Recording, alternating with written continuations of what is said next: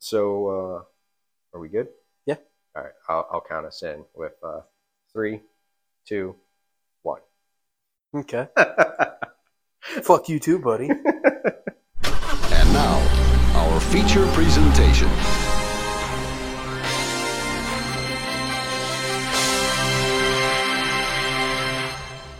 All right. So it is uh, the week of Groundhog Day here in America, which probably doesn't translate at all to the rest of the countries. But in honor of Groundhog Day, we are with you with Groundhog Day. I, of course, am John Rhoades, and with me, is Syed. there you go. Here's the thing: what you don't understand is I've already done this podcast four times. Son of a bitch. I'm so fucking sick of doing this podcast. You're stuck in a loop, aren't you? I am. and I'm fucking sick of it. I've got no consequences. This is a courtesy. I've already killed you twice. so, um, yeah, this just seemed like it'd be a fun idea to me.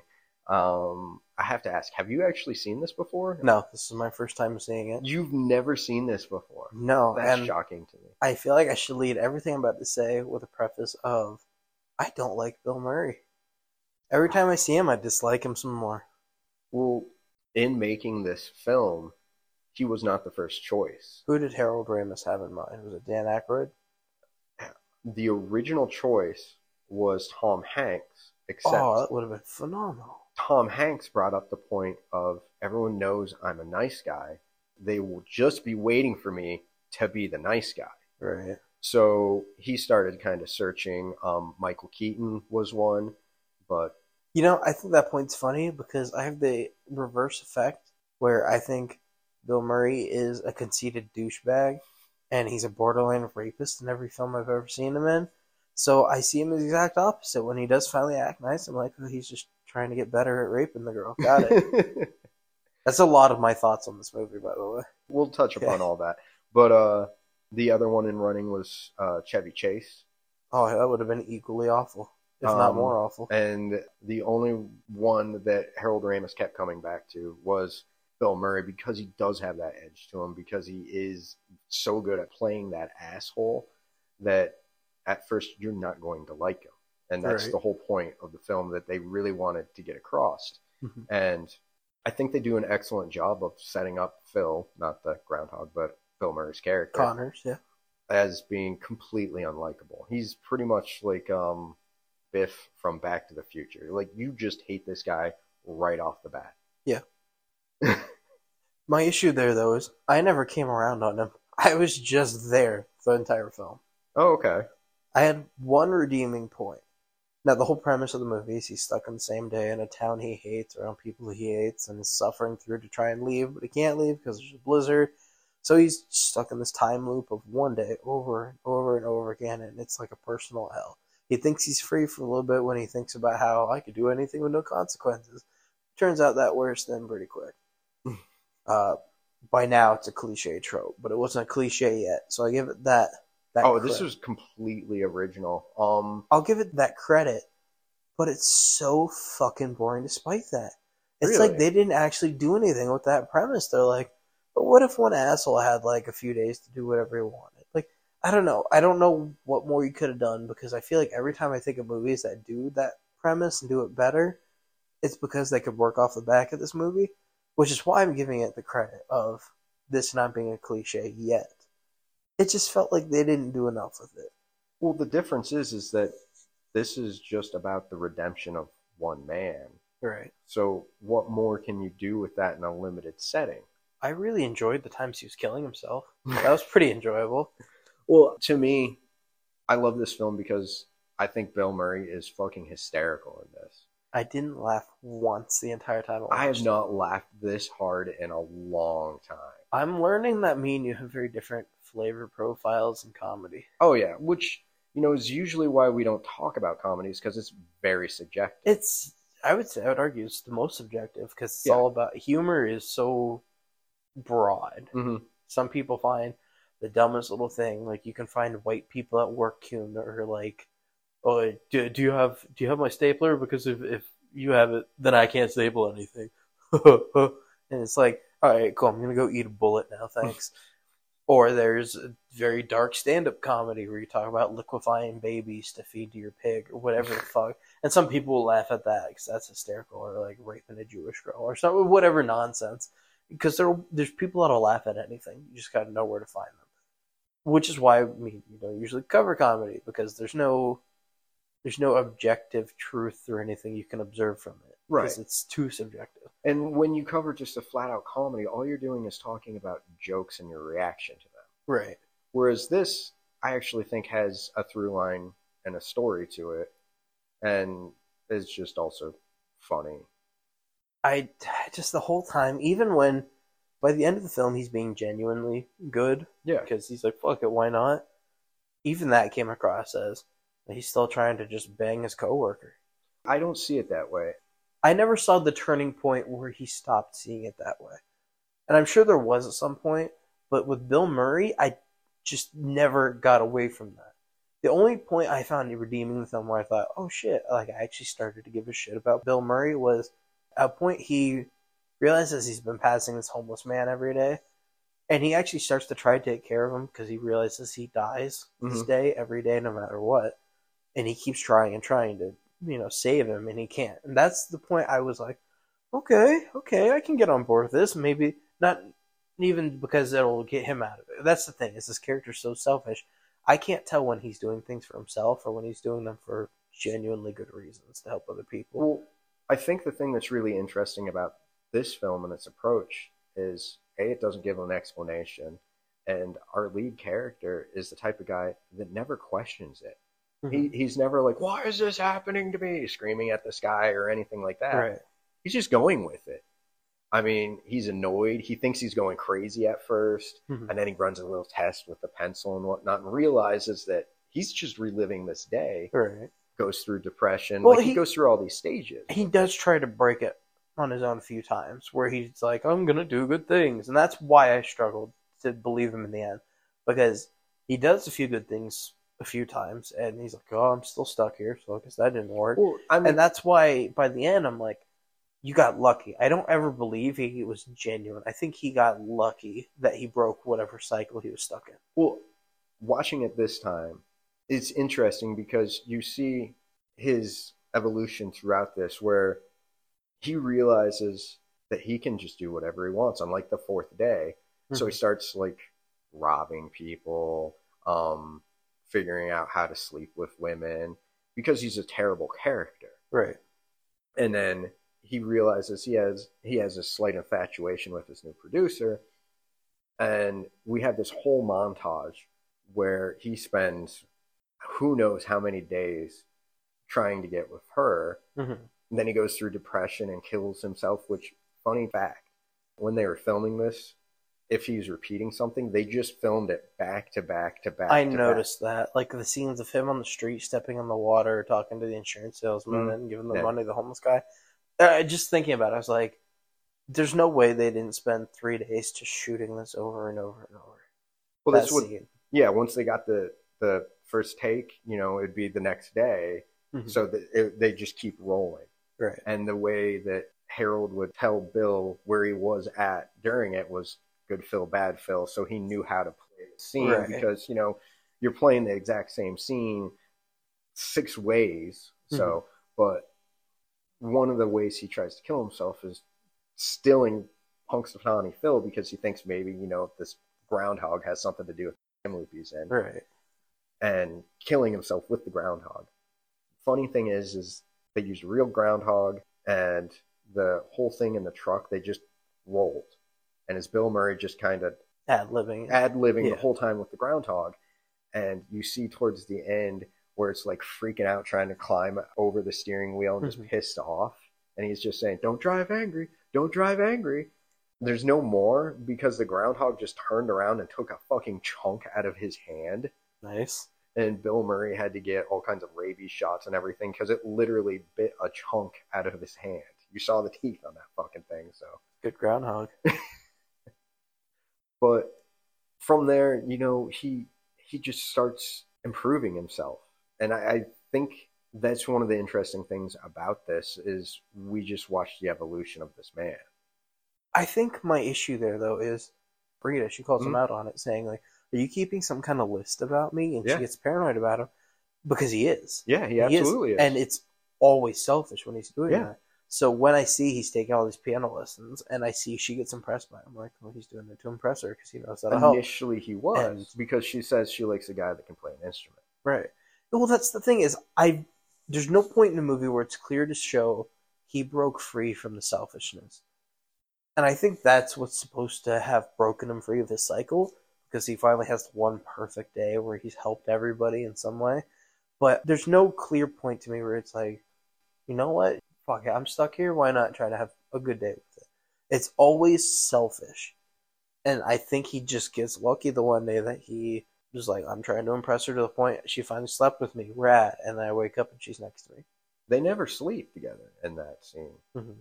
She just falls asleep. But I think that's one of the things I like about it is that it's it's subtle and it doesn't hit you over the head where he's like literally like, Oh, I gotta do this. Mhm. This guy's lived through this day and to me it's kind of where he just stops pursuing her because he can't. Mhm. And then like you see he's just reading books in the diner or going and helping someone who's choking, just all these different little things. And you see him even at one point like checking his watch and double checks. It's like, oh shit, and has to start running to catch this kid that falls Right. out of a tree. And it's just all these different little things. But to me, that's more checklist behavior. Like he's doing all these because he has each moment already planned in his head, like the list he makes for Rita. And I, another reason why I think this is also selfish is because she's the only woman it seems like he pursues that constantly shoots him down, rejects him. It's just it's impossible for that to happen. I think his selfish ego can never let that go. I don't think he loves her. I think he develops this obsession with her. He's a celebrity. I put heavy quotes around that. And she's he's a like weatherman. she's like the one trophy he can't conquer. I think initially it is that. And I think that's all it is. I don't think he genuinely loves her. Even at the end, he's excited because he's free. He doesn't give a shit that she's like in love with him now too. I, I think it's all just trying to conquer it. Well, here, let me ask you this because this may change your perception because I, I think about this differently. Okay. How long do you think he repeats this day? I assume it's years, honestly.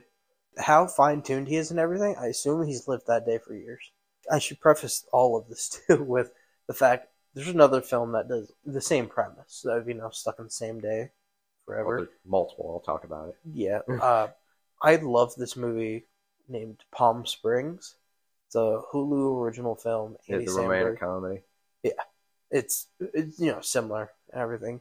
This one has a lot more of why, not so much the how, but why they're stuck in the same day. It's Andy Samberg's character. He's at a wedding, his his friend or brother's wedding or something. Gets fucked up on a bunch of drugs, and they're out in Palm Springs. And he just goes into the desert with a friend, and he walks into a cave. And there's this weird vortex thing in the cave. He walked in, then he woke up, and he started the day over again. And every day he's been stuck doing the same thing. But he's not the main character he's the supporting character. The main character is the bride's sister. She cheated, or she didn't cheat. The groom cheated on her sister with her. So she Hmm. wakes up with him every morning. She goes and parties with Andy Samberg's character the one night, her first day. She goes, spends the night with him. They get fucked up on a bunch of drugs because she's dealing with her own bullshit of being a Yeah, terrible human being. And she watches him go towards the vortex and walks into it out of curiosity, even though he's screaming at her not to go. But she goes through, so now she's stuck in the state with him. And they don't do so much the good person routine, because that's not how you get out of a vortex.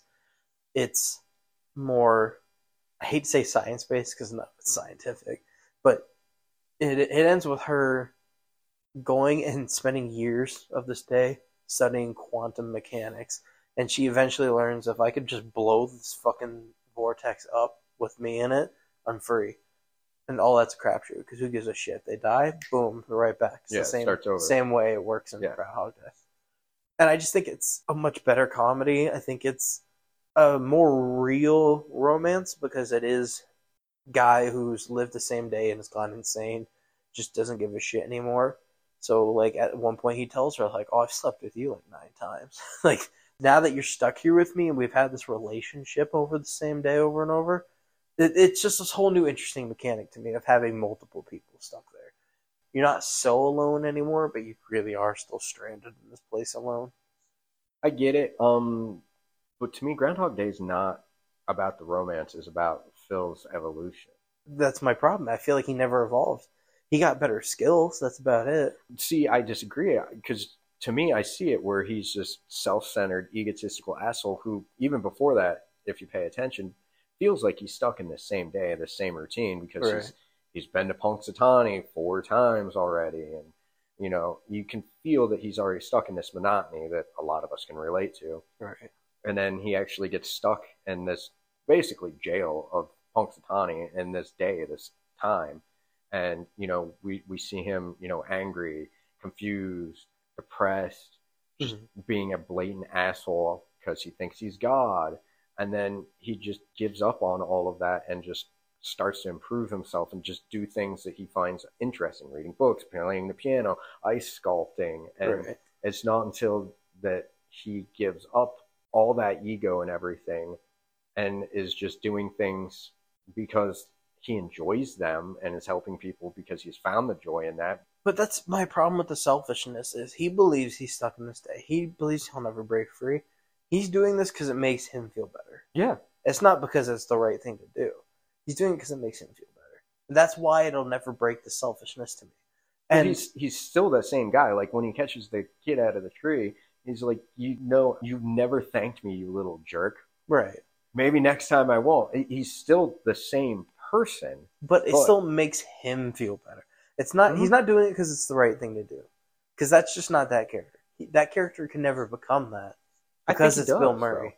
I just he, it never does though to me. I mean, come on. Everything he does to me shows that he's now selfless. That he's doing the right thing, but it's not because it's the right thing. I'll agree with you. It's not always for the romance or the lust Yeah. or whatever, but he's doing it for selfish reasons, no matter what. And because he's stuck in this day, because he's the character he is, it'll never break free of that. I will say, directing wise, it's great. Uh, Oh, Harold Ramis did a fantastic job. The planning that would have had to go into making the movie, because you're not gonna, you know, lock down a whole town and all of the different locations for six, eight months at a time. So you can go shoot this and then come back to the diner, then go shoot this and come back to the diner. So the idea that you're shooting all of the diner scenes, and because you're wearing the same clothes and everything, it doesn't Yep. matter. You're spending like a then. week in the diner Mhm. doing different versions of the scene. Yeah. that's interesting. and even Harold Ramis talked about, you know, we had to discuss was it going to be sunny, overcast, whatnot, because every day had to look like that. right. So, like, he also did a major rewrite with the screenwriter because originally it just kind of started where Phil thinks he's God. Okay. Like, he's been living in this forever. He thinks he's God. But no, the reason I asked how many days you think is because there's not a clear answer. no. Yeah. Harold Ramis said eh, about 10. The screenwriter just ten days. 10 years. Oh, okay. We're talking years here. Okay. The screenwriter joked that it was a thousand years. Now, Mhm. some nerds like me have, I, I'm not the person that did this, but some nerd actually calculated with a rough estimate how many days, how long it would take to master the piano, learn French, you know, ice sculpt, it, it just Mhm. all the thing. The rough estimate is that he was in there for uh, about 35 years, Okay. repeating the same day. For I would have guessed years. at least a decade. But uh, yeah. I mean, it, it's interesting to think about, and that's one of the things that always gets me about this film in particular. Is I always end up asking myself, what would I do in this? Because yeah, we, we've talked about there's there's Palm Springs, and there's there's all the others out there like that. Like Well, yeah. So much to the point, it's cliche now. Right, it's such a used trope. none of those have made me actually question what would I do. Right. Whereas Palm this one, Springs definitely did that for me, and I think it's more of. I assume this was the first film with that trope you saw, Groundhog Day. yes, Okay, so I think maybe that's part of it. It's like same with Evil Dead. You can do that story so many different times in different ways, but you're only gonna get that story right once, and it's however you viewed it first. Right. I mean, well, we're talking about how it's cliche. I, I just kind of want to touch upon um, one of the Wayans brothers did a, a, a spoof on this called Naked. Uh, there's Source Code, Edge of Tomorrow. Happy- I I like Source Code. I think Source Code's a fucking brilliant movie. I've never I- seen it actually. It's Edge, it's Edge of Tomorrow is actually a really good Tom Cruise sci-fi. Edge of Tomorrow. Yeah. And now that there's that deal with, I send it to you right? The Tom Cruise deal with Warner Brothers Oh yeah, about how he's gonna be developing projects. Apparently, the studio's pushing for an Edge of Tomorrow too, since it's got so much back appraisal. I was gonna Like, say that it thing bombed. bombed in theaters. Yeah, But so did Blade Runner and a few other films. Oh, but when they fair get enough. so much of a cult following, because Edge of Tomorrow's fucking fantastic. They had to do a hard rebrand on it. I think now it might actually be titled Live, Die, Repeat. But Yeah, pretty much anything you buy is live, die, repeat, and then Yeah. real small lettering it Edge under it. Tomorrow. Yeah. uh, Um, source code, I don't even want to put in the same category because it's similar in premise, but it's not so much like you're stuck living the same day. There's a very different purpose involved, and it's not stuck. Right. It's it's interesting. There's a lot of limits in that one too. There's also a stage play based on this, and then there's two foreign films that are just remakes, but they gotta adjust it because they don't have Groundhog's Day, as it turns out. So Yeah. there's one called Stork's Day, and then something that I'm not even going to attempt to pronounce. Okay. And then there's actually a virtual video game sequel. Gross. Yeah, you play Phil Jr. and you have to get the perfect day. It sounds fucking terrible. I have zero interest, but I also had no interest in this movie, so oh, well, let's hear how wrong you are. I'm sure this movie's beloved because I also seem to have the very, very minor opinion on Bill Murray that I think every movie I've ever seen Bill Murray in, he's borderline a rapist. I don't know why everybody thinks of him as a super charismatic, charming asshole, kind of like the way you would think of Tony Stark now, but I just don't see it. I just see him as this conceited douche that is just trying to fuck anything that moves. Uh, Zombieland.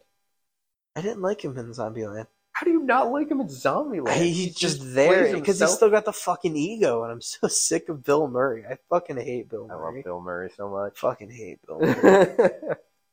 Uh, but anyway, you were saying it's tainted by the fact that you don't like Bill Murray. yeah, I mean that's pretty much it. Is like maybe I'd feel better if it wasn't Bill Murray. I, I guess it really fell on the point you were talking about with Tom Hanks, and they didn't want the nice guy because you had to believe he was a douche at first. But I feel the opposite, where it's Bill Murray, so I feel like yeah, he was the douche at first, but he never got out of it. He's just always a douche. What's your rating? My rating, two stars. Mm. I gave it two stars entirely because I thought the directing was impressive. that was it. I gave the credit that that's the original of the living the same day over and over kind of premise. But the directing is extremely impressive. I give Harold Ramis all the credit because I think he's a very competent writer and director. Writer Well, and director, not writer director.